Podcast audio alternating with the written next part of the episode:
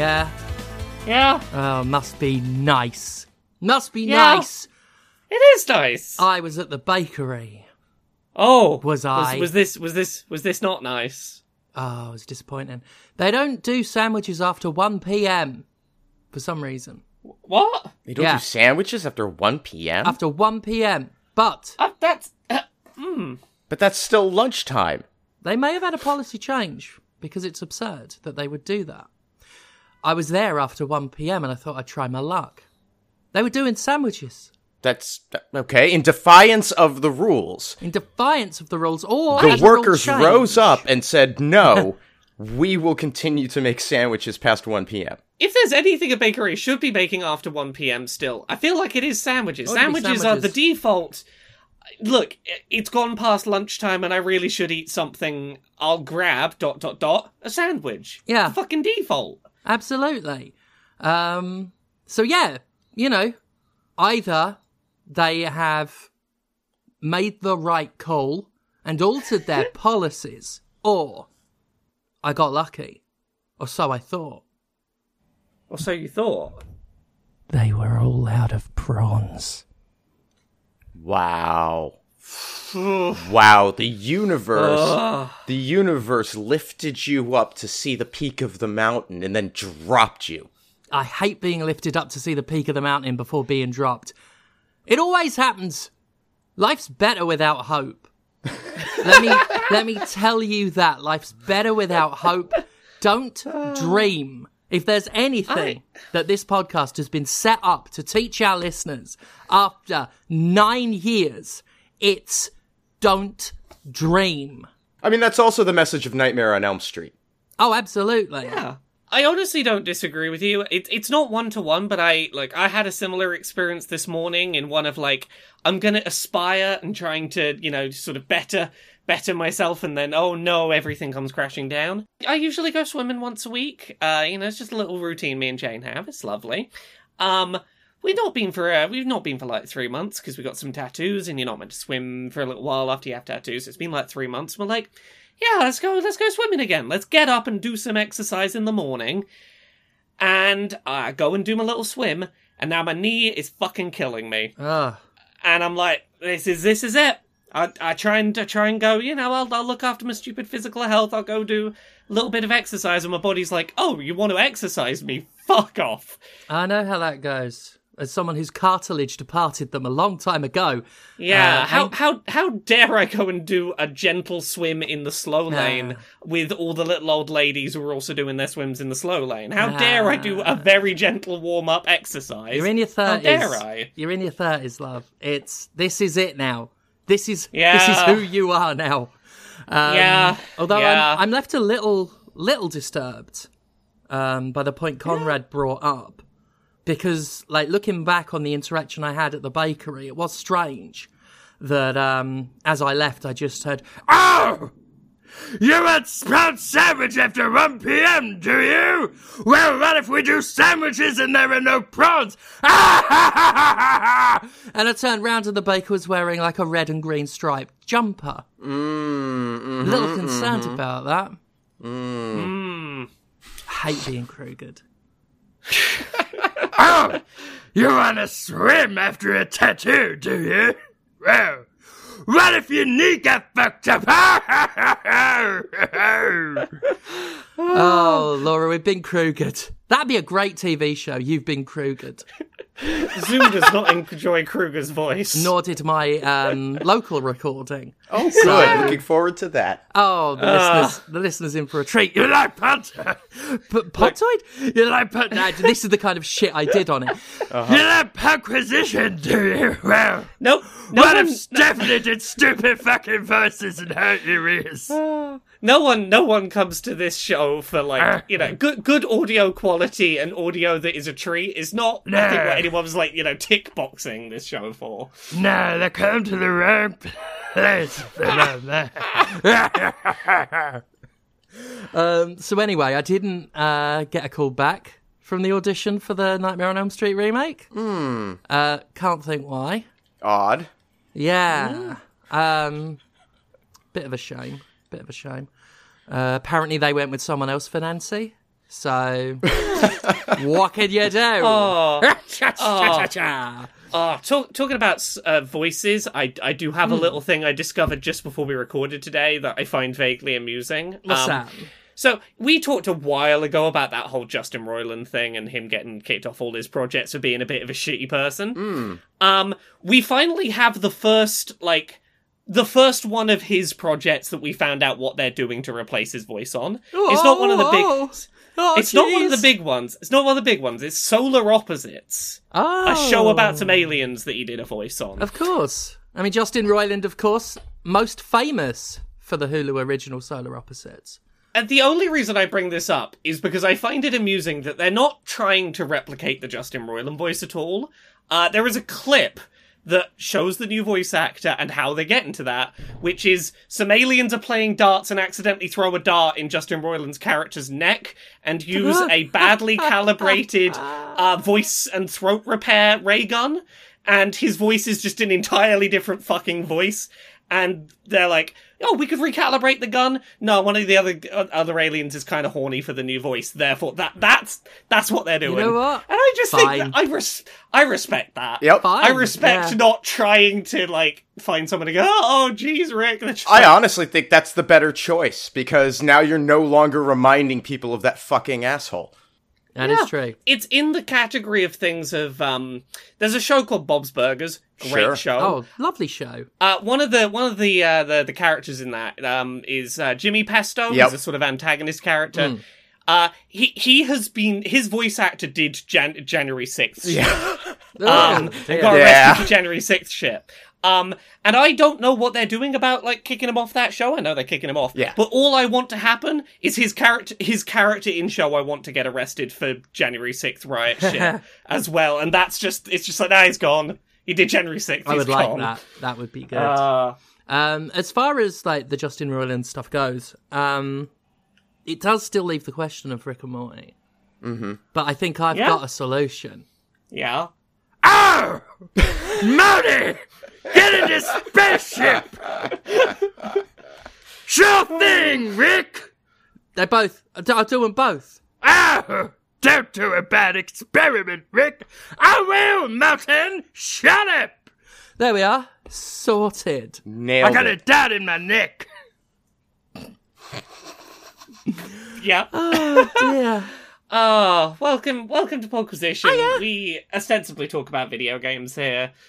Uh, how how's has everyone been playing video games this week? I, I did I played a game. Yeah. I mean I played it a couple Oh. of weeks ago. Um and, Can I and just- held off. But Briefly, because I ain't got much Yeah. to say. Yeah, Um, yeah. I didn't see it on the news list. I might have missed it.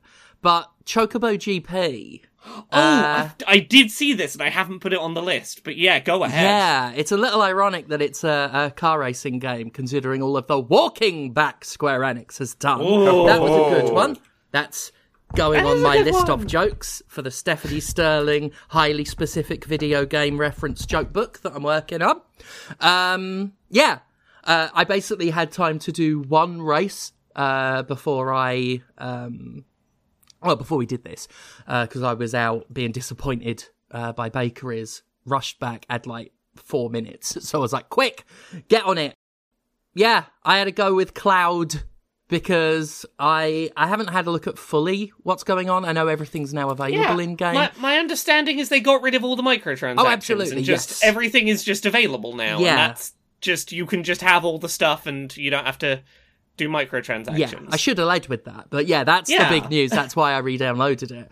Um, all the microtransactions gone, everything available in game. Uh, I'm not sure exactly how the content's being metered out, but when I did um, uh, log into it, I had like 150 odd premium currency tickety things. Uh, so unlocked Cloud, unlocked um, the uh, big pink octopus one.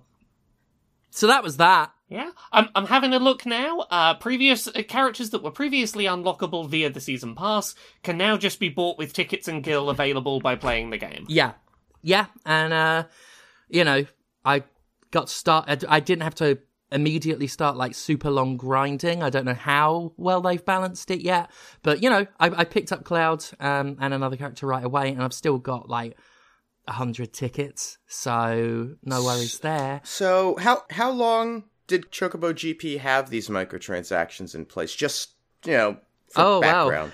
And Uh, uh, it released 12th of January last year. uh-huh. So, So, about a year and a, a half. year and a half. Okay, so I, I just I just want to make sure I I'm fully getting this. Then, uh, now was this a paid game with microtransactions or just Of course it was. yeah? Okay, well that be that's at least something.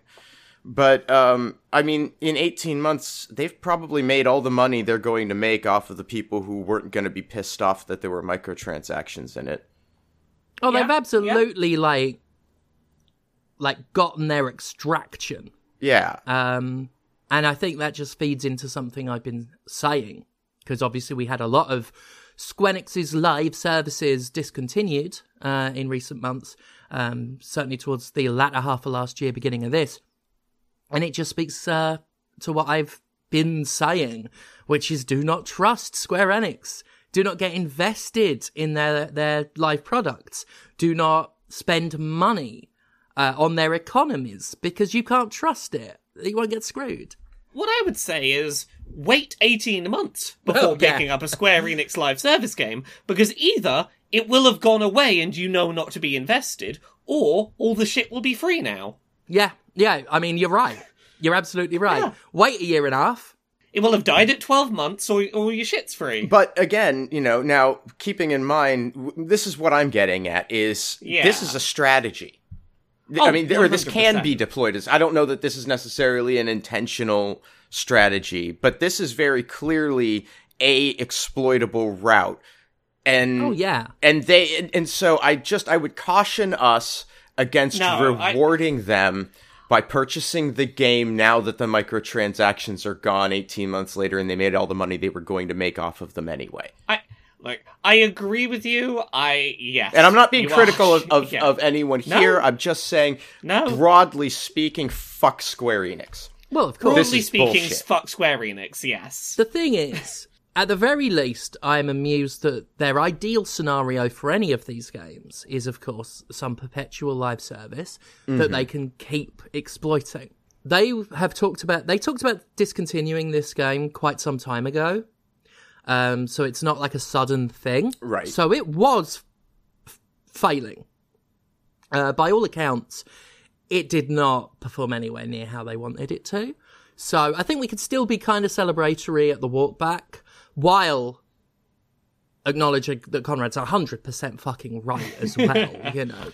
Whatever they extracted out of it, they did get the maximum before they shut down Yeah. uh, the, the, Yeah. the store. I don't know how that was, whether they met any targets with it. I I like to think they've been disappointed by it because I mean this was released around the same time as Babylon's Fall, which of course was uh, a spectacular disaster for them. The more I see these uh, services sort of fall apart, um, the better because I think the whole live service concept, the way it was packaged and codified, was a blight. The thing about Chocobo GP is it was a good game, like fundamentally. That's a that's a good kart racer that they vandalized. So I'm at the very least pleased to see the vandalization taken out so that what could have been a good game can be a good game. So there's that at least. So yeah, stuff stuff we played this week. Um, I've I've not got like a huge amount to talk about played wise this week, but I do want to talk about um a game which we talked about the other week. Um, so I beat the demo for Lies of P. Yeah. Um, that is a that is a chunky demo. Yeah, I saw you list the amount of time you played on it. Yeah, That did is- you play did you play that demo through to the end? I not yet. I actually stopped because I got to the point where I thought the demo was over and it just carried on. It's got three main bosses in the demo. I Fucking played like eight eight and a half hours. Um granted, some of that was me stubbornly fighting the final boss of the demo and refusing to use the NPC summon that was available. I just was like, nah, fuck this, I can do it. Um but I feel like I have a much better understanding than I did the other week of what this game does well and what I enjoy about it. Um, so I don't know how how aware you are of this because you didn't. We didn't really talk about this aspect of the game last week, Steph. Right. Um, Do you understand the blocking system and how uh, you can recover health via blocks? Uh, I recall this was a week ago. Yeah. I can't remember what happened an hour ago, but I I recall like there being a kind of like real emphasis on parrying Yeah. and stuff like that. Yeah. So the thing that like clicked in my head and make me under- made me understand what this game is going for is that you know how in Bloodborne the game tries to encourage you to be very aggressive with bosses by having a system where if you take damage uh, it's not like completely missing from your health bar, it's sort of grayed out, and there is a limited window of time in which you can deal damage to the enemy in order to regain that lost health.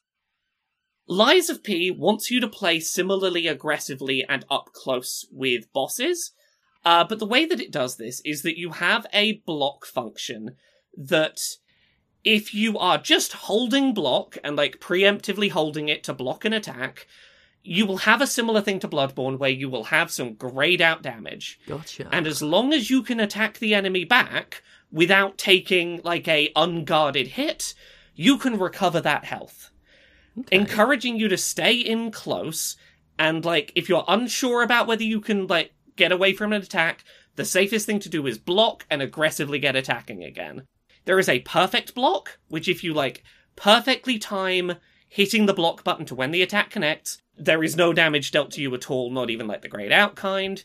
Obviously, like, there is an ability to do dodge rolling, and obviously, if you dodge out the way of an attack uh, successfully, that is the ideal because you are sort of getting that that distance away from the enemy. But I think what the game is really sort of trying to get you used to is stand your ground, practice blocking. right. Ideally perfect blocks, but if you don't perfect block and you you preemptively block a little early, that's fine. Use a fast weapon, get some attacks back in, you'll get that health right back. Hmm. And sort of understanding that that was what the game was trying to drill into me really changed how I played fights and I really enjoyed it. Okay. I am actively really in love with this game and I am very excited for it to come out. Nice. I will just say on the defensive aspect because I was just uh, looking it up some more again. Yeah. And a couple of hours ago, at the time of recording, stories have come out about the director talking about the dodging, which I complained about. Okay. Um, and they are apparently going to fix it. Like they're going to improve it. Fella said in of Yeah. P, dodging and guarding are one of the most crucial elements. Uh, blah, blah, blah. We're currently undergoing a comprehensive evaluation on the various aspects of dodging, including invincibility frames, distance mechanics, and more. Yeah. That's And- very yeah. good because I am certainly a dodger more than a, a Yeah. parrier. Well, usually that is me. I'm usually a dodger rather than a parrier, and I won't pretend that a, a, a- a part of me, you know, moving towards blocks and parries here wasn't to do with the reliability of the dodge. Mm. But I also feel like the fact that there are these sort of very Bloodborne inspired mechanics around blocking felt like blocking was sort of the intention it was trying to convince me towards. Um, even without the dodge being improved, I will say once you beat the final boss in the demo, you go back and unlock a new upgrade tree system. And one of the first things you can unlock on that is an additional dodge follow up, which means that you can start doing a double dodge Oh, cool. even if it was not helpful, you know, in any of the actual bosses, I did play around with it a bit, and it did feel a little better to dodge even at that point. So, like, there is stuff in that game that will improve that, but I am glad to hear that they're looking at the the balance of the base dodge. So yeah, it's. I'm genuinely really happy with uh, with with what I've played of Lies of P. It's it is a it is a really robust demo that gives you a good chance to go, do I like what this is presenting? I would definitely recommend people towards using light and fast weapons over heavy ones. And again, this, you know, Bloodborne was, I think, the same for a lot of people, but specifically because a lot of this game's mechanics around getting your health back post block, or if you've run out of healing items and you can deal enough uh, hits to an enemy, it refills one healing item for you those mechanics both really seem to reward lots and lots of small hits rather than a few big ones.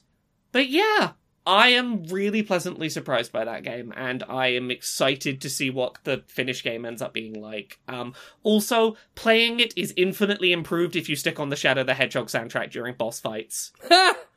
That is exactly it is exactly the tone that those boss fights deserve. Go do it. What about Well, what what about you both? Uh, It's- Steph, you what, what, Yeah, oh, oh, yeah, uh, Steph, you go, Steph. Because you've only Yeah. you've only got one. Yeah. uh, Conrad. So what have you played, Steph, this week? Um, well, I know you've been playing it too, so um, we can do that uh, because I am still quite obsessively playing Street Fighter Six.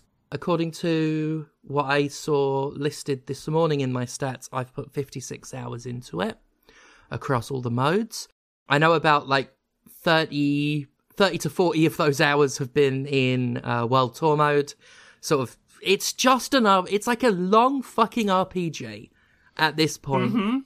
I've got to be drawing somewhere close to the end because like there's a lot of story stuff culminating, but there's still a shitload left to do. Hmm. The world tour mode is so extensive. There- Right. it's so much, and it's it's all fun. I don't remember the last time a fighting game had this elaborate of a story mode. Oh yeah, like on its own, it's a game. It's a Right. full game on its own. But the the other stuff's you know good. You know the the proper like fighting game stuff. The battle hub where you can just wander around in this lobby and see all of the freaks that people have made as characters.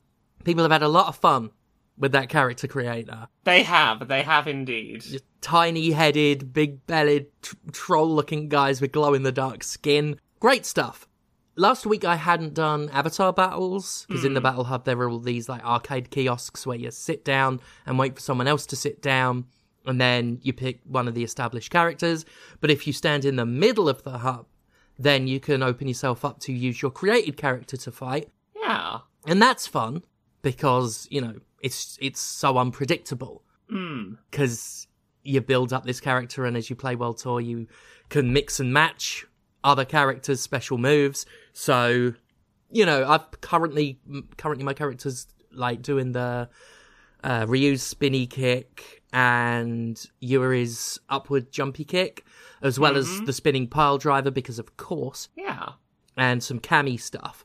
And it's just interesting to see how people are mixing up all their move sets and stuff. Yeah. So yeah, I am still I mean, you know, my Jimquisition on Monday pretty much laid it out how much I like this game.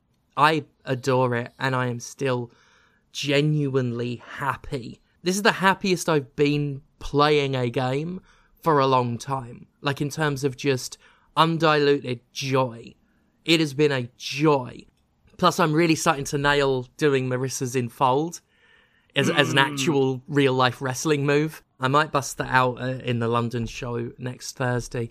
Um, that's June 29th for those listening. it feels very mighty to grab someone's arm and wrench it as you shove their head down. It's very mighty. I've been really digging this game. I've been playing like online matches and I Hmm. I've gotten really into it. I've been really gravitating towards uh, Juri recently. Um Yeah. I really enjoy that whole like setting up the uh the the sort of bars of stuff by doing your sort of back back special kick and then have just like absolutely corner dominating a person and like just kicking them into oblivion. I really like her throw move Hmm. Yeah. where she just lifts her foot up on their head and pushes them down. And I, I, I'm not getting off on it. Who said I was? Yeah, no, no. Look, literally, no one is going. What, what, what's, what's she doing with her feet? No, just- Capcom no, know what they're doing. Oh, yeah, with no, her you- feet. You don't have a fucking uh, like.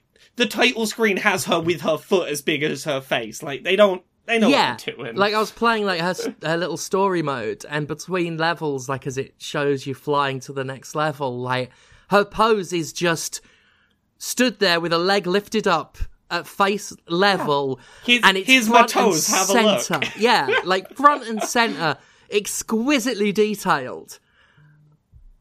Thank you, Capcom. Thank you.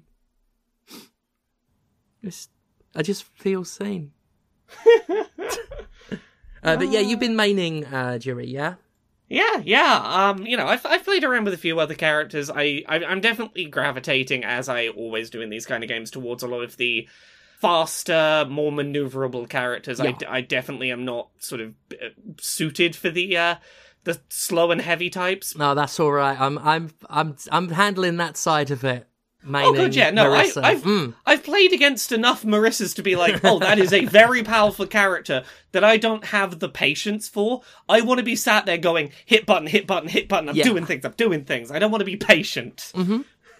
Um, well, I, have been splitting my time equally between like polar opposite ends of it because. Marisa is my main, but like my second one is Cammy. Oh, Cammy's been fun. Yeah, she's she's really good. Yeah. real good sort of distance closing moves and sort of ones that shift her behind the other player. Yeah, I found her to be a lot. Obviously, Marisa's where my heart is, but as a secondary character, Cammy's been a lot of fun. And Juri's Nice. fun as well. I've been playing as her a fair bit, and, and she is a. Yeah. once I got down like how her thing worked, which again, thank you so much to this game for having like really nice walk me through what the character's deal is and how I'm supposed to be using them. Oh, they're great. Oh, they're so good. They're so good for talking you through like, hey, look, here's an opportunity to practice it. Here's the situation you can use it in. Here's where you'll get punished Yeah, for they it. don't just show you the moves. They tell you how they're best used and give you sort of tactic advice and stuff. Yeah, it's like, hey, there's this cool upward spinning kick. It's really good. Uh, good for punishing sort of jumping characters, but you're gonna get punished if you use it like, you know, wildly. So use it in the middle of a combo. Do a few hits and then go into it so they can't punish. I'm like, cool, that's really good advice. It's nice feeling like I'm not having to just like learn through brute force. Yeah. And I appreciate not just having to brute force my way into It it. helps you catch up as well, especially with like the older characters, because you know there's been decades of Street Fighter, and some of these characters will have been like fully established as what it is they do. So having that rundown um, that really just sort of brings you up to date with here is what Cammy does, here is what Dee Jay does. It's uh, yeah, really, really useful. Yeah. About you, Conrad? What have you been playing this week? Um, so I, I actually played this a couple of weeks back, um, and I just hadn't. I'm still thinking about it, and not that it requires that much thinking, but I also didn't want it to get like lost in Summer Games Fest stuff last week. Yeah. It's in early access. It's called Kapital Punishment 22 XDX. That's uh, capital with a K.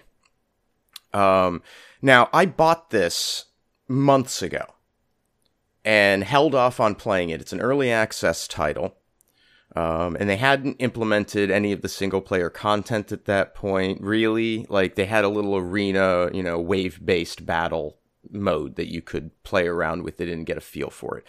And I was like, I'm not really interested in playing that kind of thing. I'll wait until, you know, single player content comes in. But I am going to buy this game uh, which is like five bucks normally. It might still be on sale. I, I think the sale for that ends uh, the day this comes out, but uh, the the sale, yeah, the sale ends one hour after the podcast goes up. So if you're here quick, go get it. But you know, it's five bucks, and and I'm just yeah. gonna tell you right now, go spend the five. I would have said that before having played it.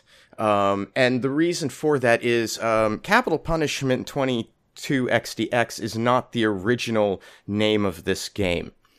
Uh, this game previously had the title Cop Killer 22XDX, which I then bought sight unseen. uh, but I can understand why it might be good to expand your audience beyond people who would purchase a game called Cop Killer 22XDX sight unseen. I mean- you're not wrong, but also I am looking at the logo on the Steam page, and that does appear to be a cop who has been shot through the helmet into his eye. So, like, they're not shying away from it. No, subtlety is not their trademark. This game is um, one of the most on the nose, uh, to a comical extent, portrayals of a corpo fascist state. Like, for God's sake, they have a company that is a fitness logo that's literally a Nazi salute in the fitness logo. It's uh, like they just they're not pulling any of that and, and to an absurd degree.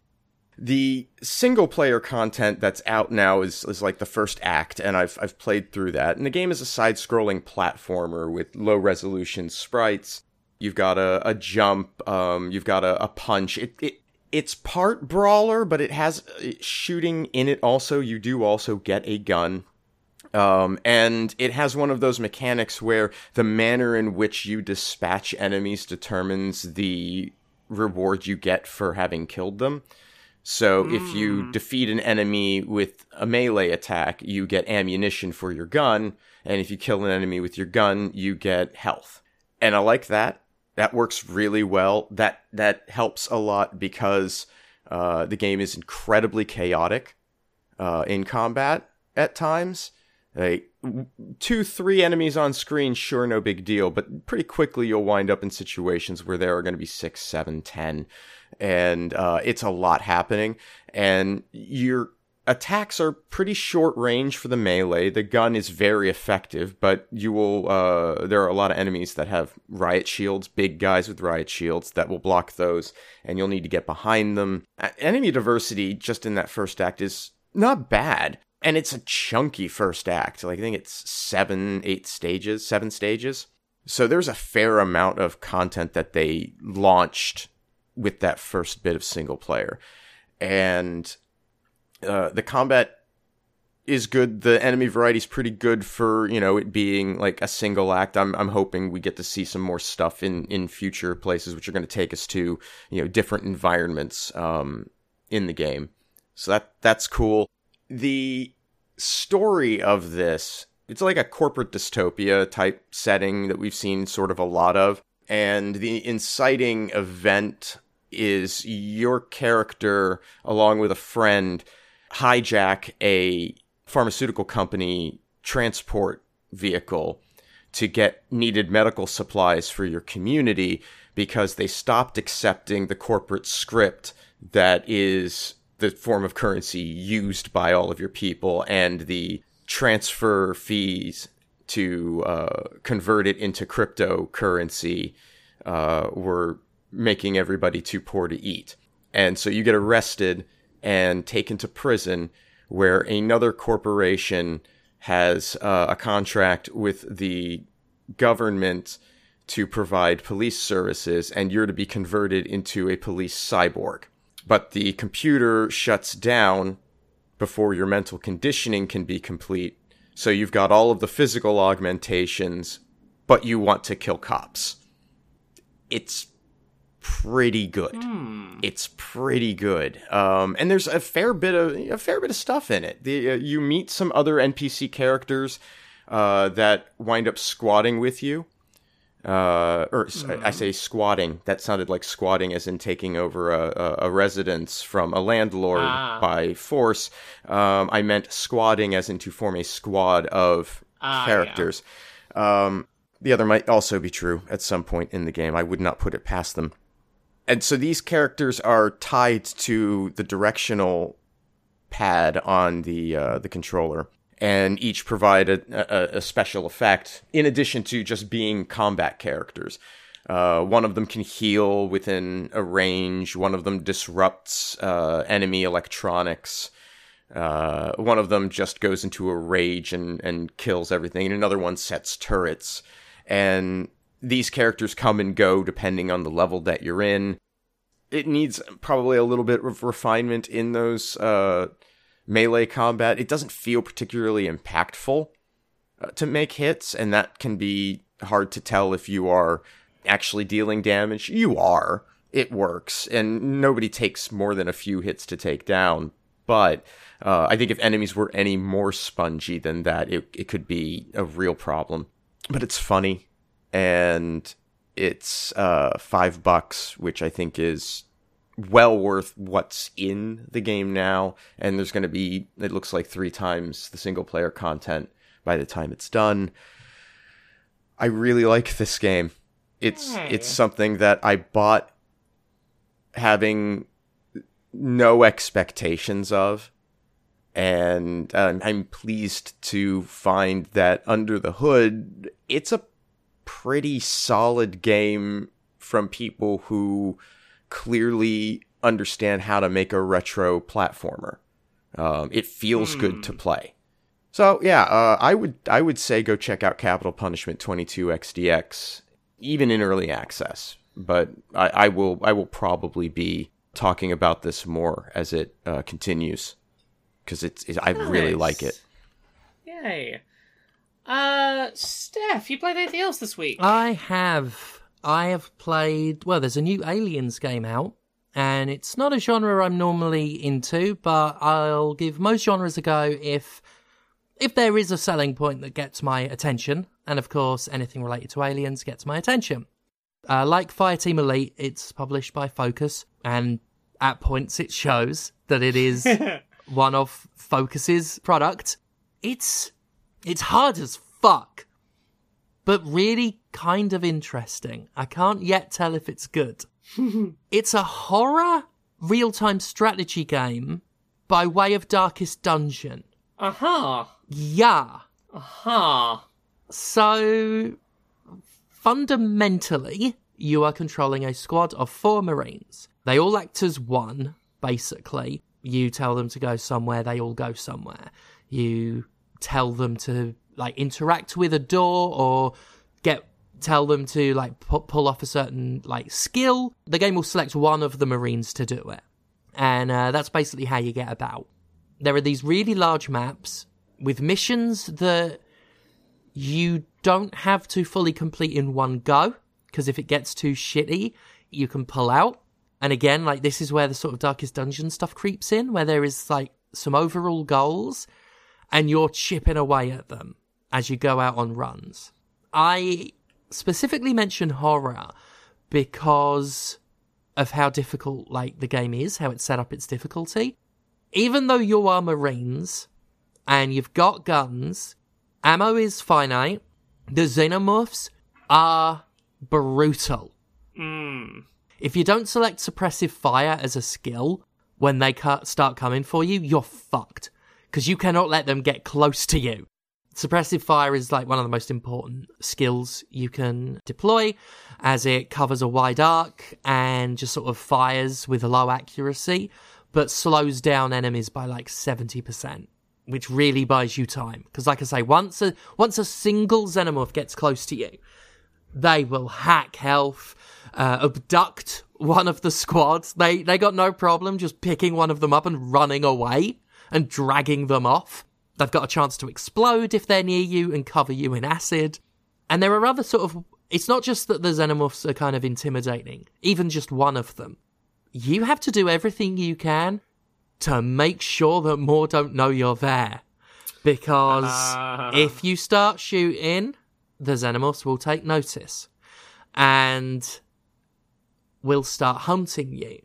And there is a phase that the xenomorphs go through called the hunt phase, where they will converge on your last known position and start looking for you.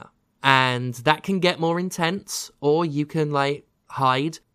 They do the, the kind of save room, like safe area thing that Darkest Dungeon does, where if you find an empty room, you can weld the doors shut and rest there, uh, which will um, lower your stress level because this has a stress mechanic sort of similar to the Darkest Dungeon stuff, uh, and that raises really fucking quick.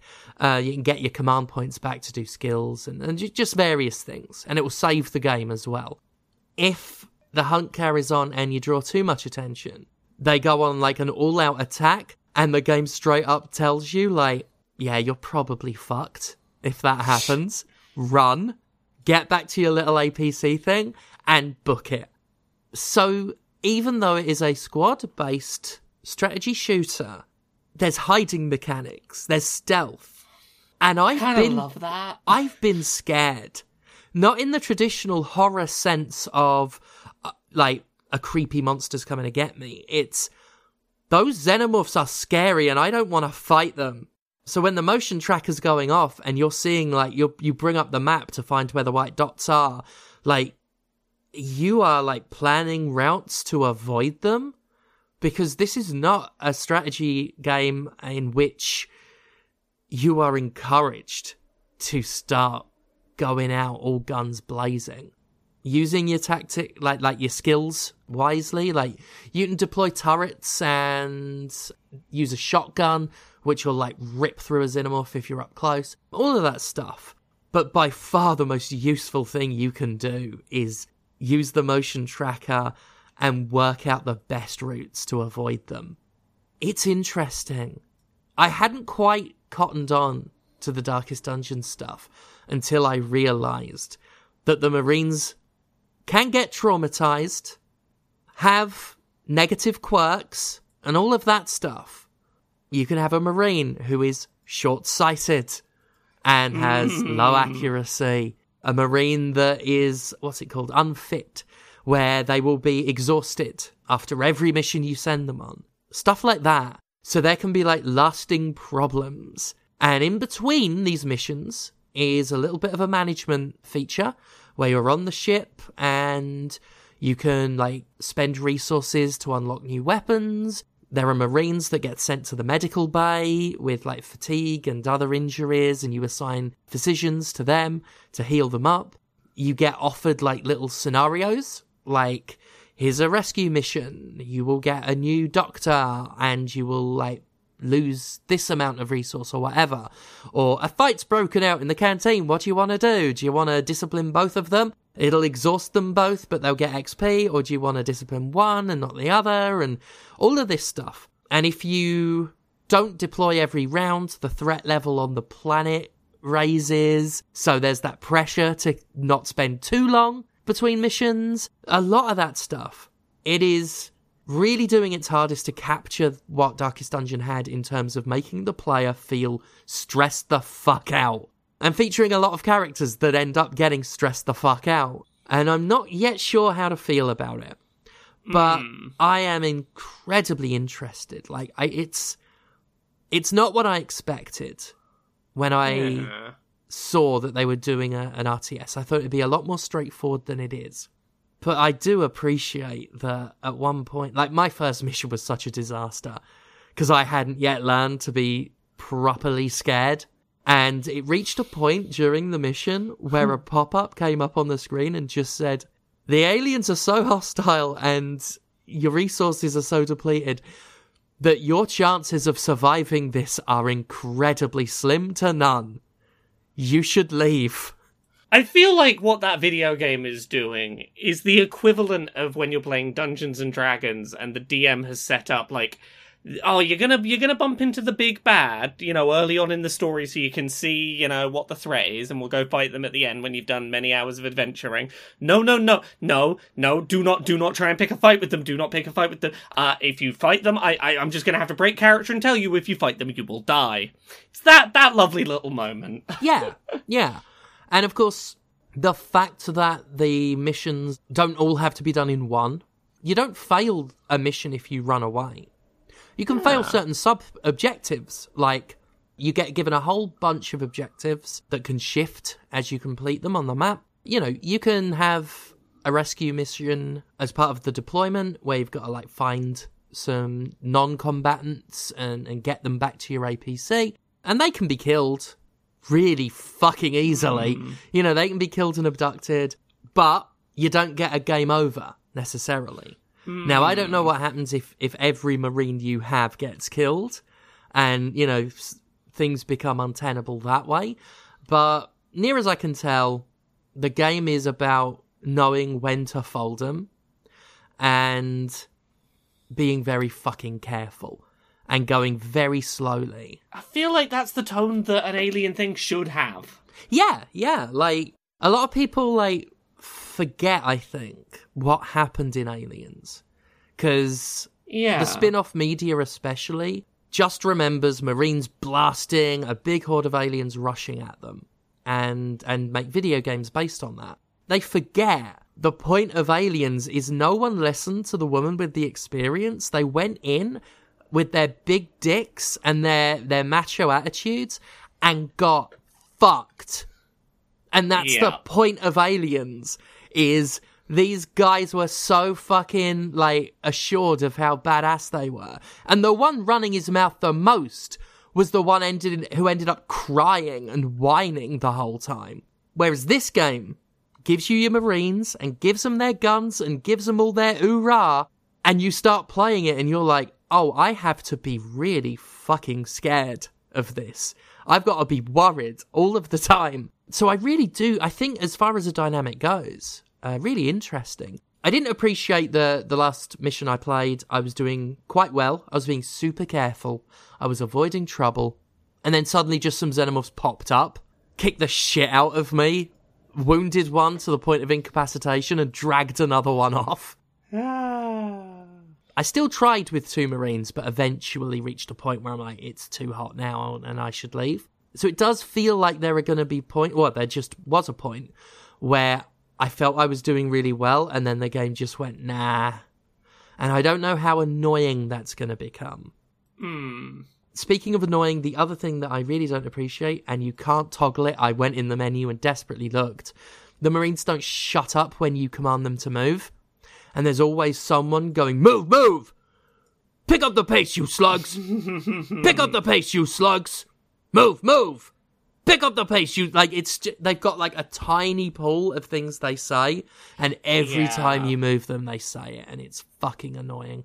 Other than that, I've still got to spend more time with it to find out how much I actually like it. But it is fascinating, I think, to blend hmm. what it's blending together genre wise and do that as an Aliens game to boot. Fascinating. And I feel like, in the same way Alien Isolation captured the spirit of the first Alien film, this game, in its own strange, janky way, is doing a pretty good job of, of capturing the actual theme, one of the central themes behind Aliens.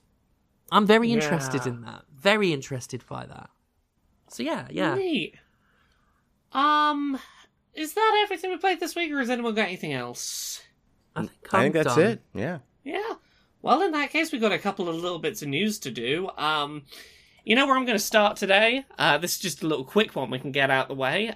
Anyone who watched Summer Games Fest opening night, when that happened the other week, might have noticed, and a few people pointed this out, that two hour show did not have a single woman on stage at any point. Which, you know, video game uh, conferences with people on stage, y- you know how it is. Geoff Keighley would like to make it known, though. He's seen people complaining that there was not a single woman on stage and has responded. And I'm gonna summarize his response. Actually, we did have one woman who was planned for the two hour show, but she had to cancel. So, um, it's not our fault there were no women. We had one woman.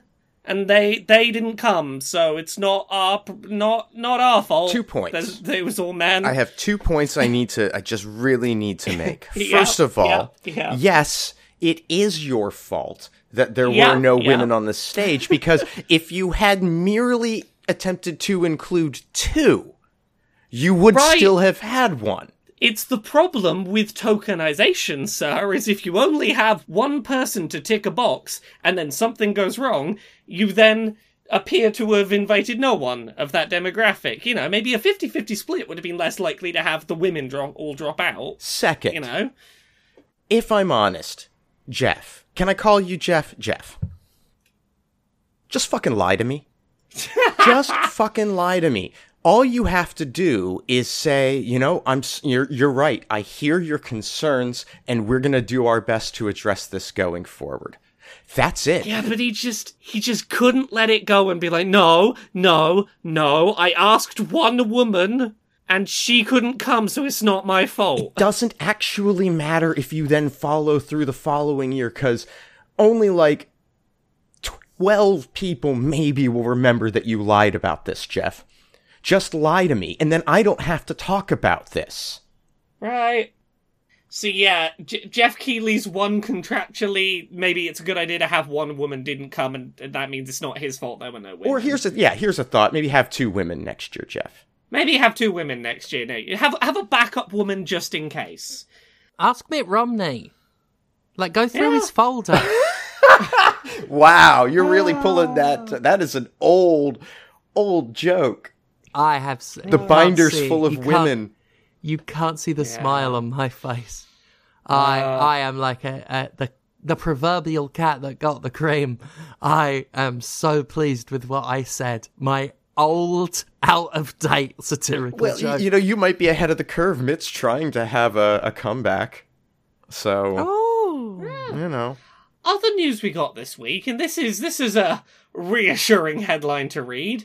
Um, Redfall developer Arkane currently safe, Microsoft says. I love when you have to say that. Yeah, like- right? like I saw this story. Um, uh, basically, you know, Redfall was a fucking disaster, and Yeah. Microsoft has said, "Oh, well, we're not closing Arkane. We're not.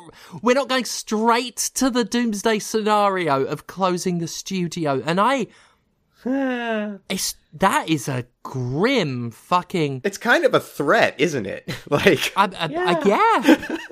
Yeah, speaking to Axios, uh, Xbox Game Studios chief Matt. Also, can I just say, Xbox Ga- Game Studios chief, his name is Matt Booty, and that is a great surname, and I just have to stop and appreciate the surname Booty. Uh, said Arkane would remain open. That is the plan right now, he said. They are hard at work on updates and continued content for Redfall. He continued saying he wanted to support them being able to keep working to deliver the game they had in mind. So all he's actually said is, well, yeah, we're not going to close them right now. They've got to finish unfucking Redfall. oh. You would hope one one bad game would not have a great studio closed, but mm, That's all it takes. Yeah, that's all it takes is one bad game. You know, and we're and this is a lesson for all of us. We are one bad event from our entire worlds being destroyed at all times. yeah. Oh yeah, Yeah. absolutely. It's. I have both come close and experienced moments that have been just so fucked that, uh, like you say, the whole world changed. yeah. And I think a lot of us can be sort of complacent about that because we just assume that life will stay normal. Yeah. The momentum will keep it going. But yeah, one one failure and it could all go off the fucking rails. And even now, like just three years after, you know, we had a, a global event that effectively Mm. did this, we can still forget. oh, absolutely, It's shocking. Absolutely, Yeah. It is it is scary and grim. But I mean, just to to be specific to the game industry, just the fact that that is seemingly almost immediately the conversation that this studio with pedigree and a, a line of critically acclaimed and successful games that the the discussion instantly turns to are you going to close them down speaks volumes about just how hmm. mercenary, ruthless, cruel, short sighted this industry is. And Indeed. I think it is. I mean, the, the, the industry is always precarious and unsustainable. But if we're at the point where you're one one unsuccessful game away, I mean, I say that Yeah. we have seen it. It's been a thing for Yeah. years. EA does this all the time. They love closing studios down, regardless of, of what their pedigree might be. And it's just grim and depressing. And there's something to be said for, you know, as much as a lot of the push for acquisition and consolidation that has occurred within this industry over the last decade has been about companies acquiring intellectual property and so forth. It's also about acquiring their competition. And at the end of the day, you didn't really give a shit about your competition or you would have been making what they made. So it's easy for you to shut them down. Like that that's what it is. You were trying to eliminate the thing, you absorbed it into yourself, and now you can more easily eliminate it. This doesn't hurt them. Uh, so yeah, we got we got a couple of other bits that we can quickly go through. Um, a couple a couple of these we can just skim over because like there's not a huge amount right now, but they're interesting. There's been a bit of news that was doing the rounds yesterday that there's a bit more context to now, and we'll very quickly go through it. Um, Stephen Totilo uh, shared a story on Axios uh, about the fact that you know we talked about the fact there's a bunch of gamers trying to do an antitrust suit against the Microsoft Activision Blizzard King purchase because they're like, hey, we think it's bad for us that you you might take games off a PlayStation, etc. One of the things that they have access to is currently being referred to as Exhibit K.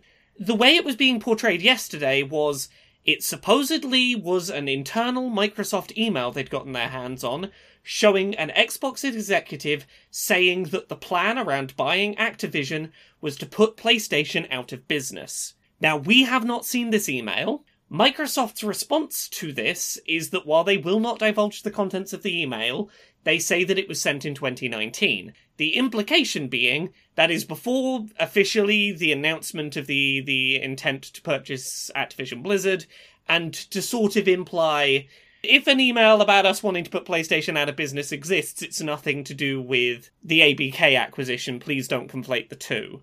It is interesting. They do not debate the fact that this email that supposedly is an executive talking about wanting to put PlayStation out of business does exist, and if that somehow happens to surface, it's probably not going to look good for them.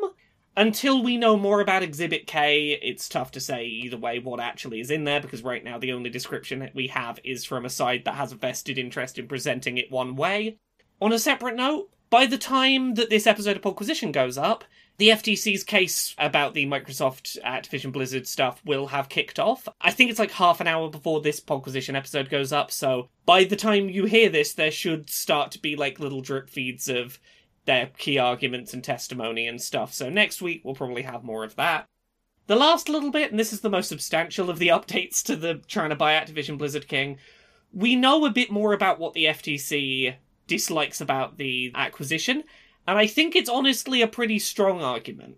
The FTC claims that the fact that Microsoft made Bethesda games exclusive to Xbox after acquiring, you know, ZeniMax, Bethesda, etc., is powerful evidence that they, you know, could well do the same after buying Activision Blizzard King. Which I think is a good argument to be made because, yeah, they have done that before. They have previously gone, it is in our interest to buy a big company and make their things exclusive to us. That is undeniably a thing they've done before, and I can't blame the FTC for looking at that and going, yeah, but would, why wouldn't you do that again? Yeah, Yeah. and I think they will. Yeah. But while we're still on the subject of the uh, Activision Blizzard King merger, Yeah. I want to um, point out just a, just you know a little bit of additional like just just a little reinforcement of my attitude that by the way Microsoft actually does not care as much about this Call of Duty console war shit as they do about acquiring King. Yeah. John Walker put up on Kotaku a article running down sort of the numbers in, in a study done by Price Waterhouse Cooper on what the gaming industry consists of financially in terms of, of sales and profits. And uh, what they refer to as traditional games, these are, you know, your Call of Duties, your sort of mainstream types of thing. They're a quarter of the industry now Yeah. and the other three quarters well it's 69% nice but um that's social and casual gaming it's it's fucking mobile game ads. yes that's that's where that's where the money is that's where they want to go in games which is, does not mean that the stuff surrounding Call of Duty and the console war and exclusivity isn't important and a significant aspect of it, and definitely a thing that antitrust people should be Yeah. using as the argument. Yeah. From an antitrust perspective, it is a very important argument to make, even if it's clearly not financially what is going to be the biggest deal. Yes, but I do think that we need to be watching Microsoft in the mobile space in in all regards because they they, they hmm. want to get into this. I'm certain of it. Yes. I mean, we know that they want to have their own app store on mobile. Mhm. Like, that is the dream they're aiming for, and this is a step that would really help them. Well, it would make it feasible because they'd have apps that were possible to launch on them. Yeah, they'd have the apps that would kickstart Yes. making that a thing people would use. Yeah, that is all the updates for this week on all the things that happen that we give a shit about. Or feel the need to pay attention to. Okay. Woo! Well, that was efficient. Yeah. Yeah! We got through Yeah, everything go. at a good clip. I've got an egg mayo sandwich in the fridge waiting for me. I, yeah, I compromised and, and got egg. so that's something that I and everyone around me are going to have to deal with.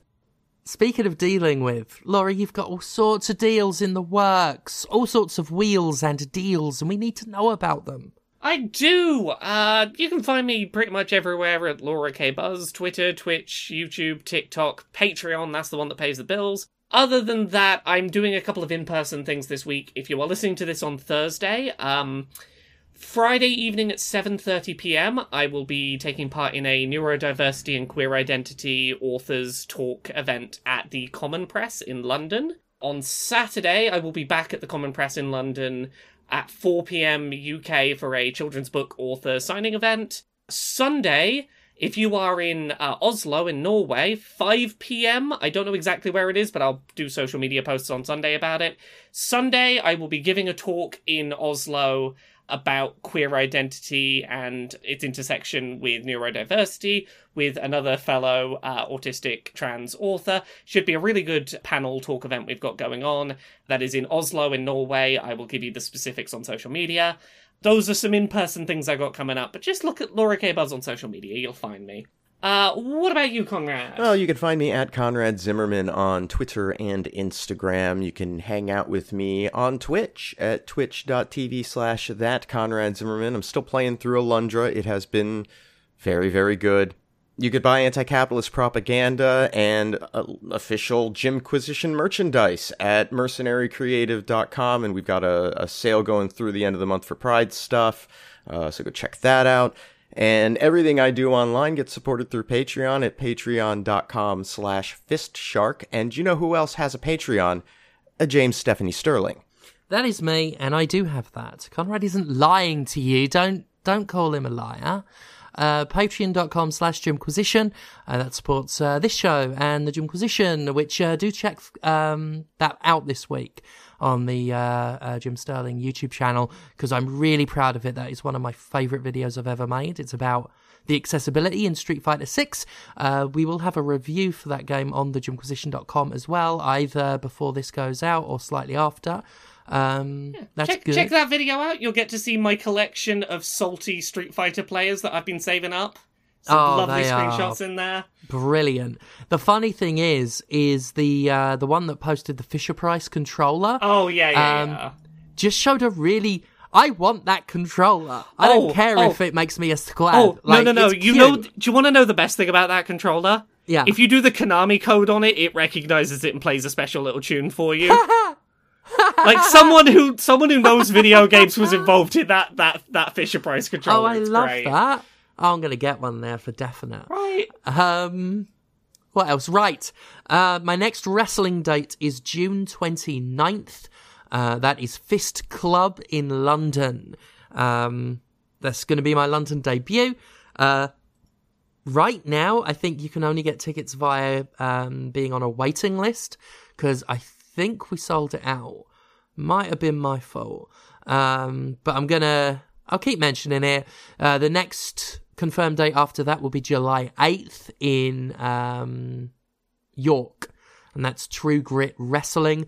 And then in Manchester on July 9th, at the Head Bar in Manchester, they, it's going to be an evening with Commander Sterling, um, which God knows what that's going to be like.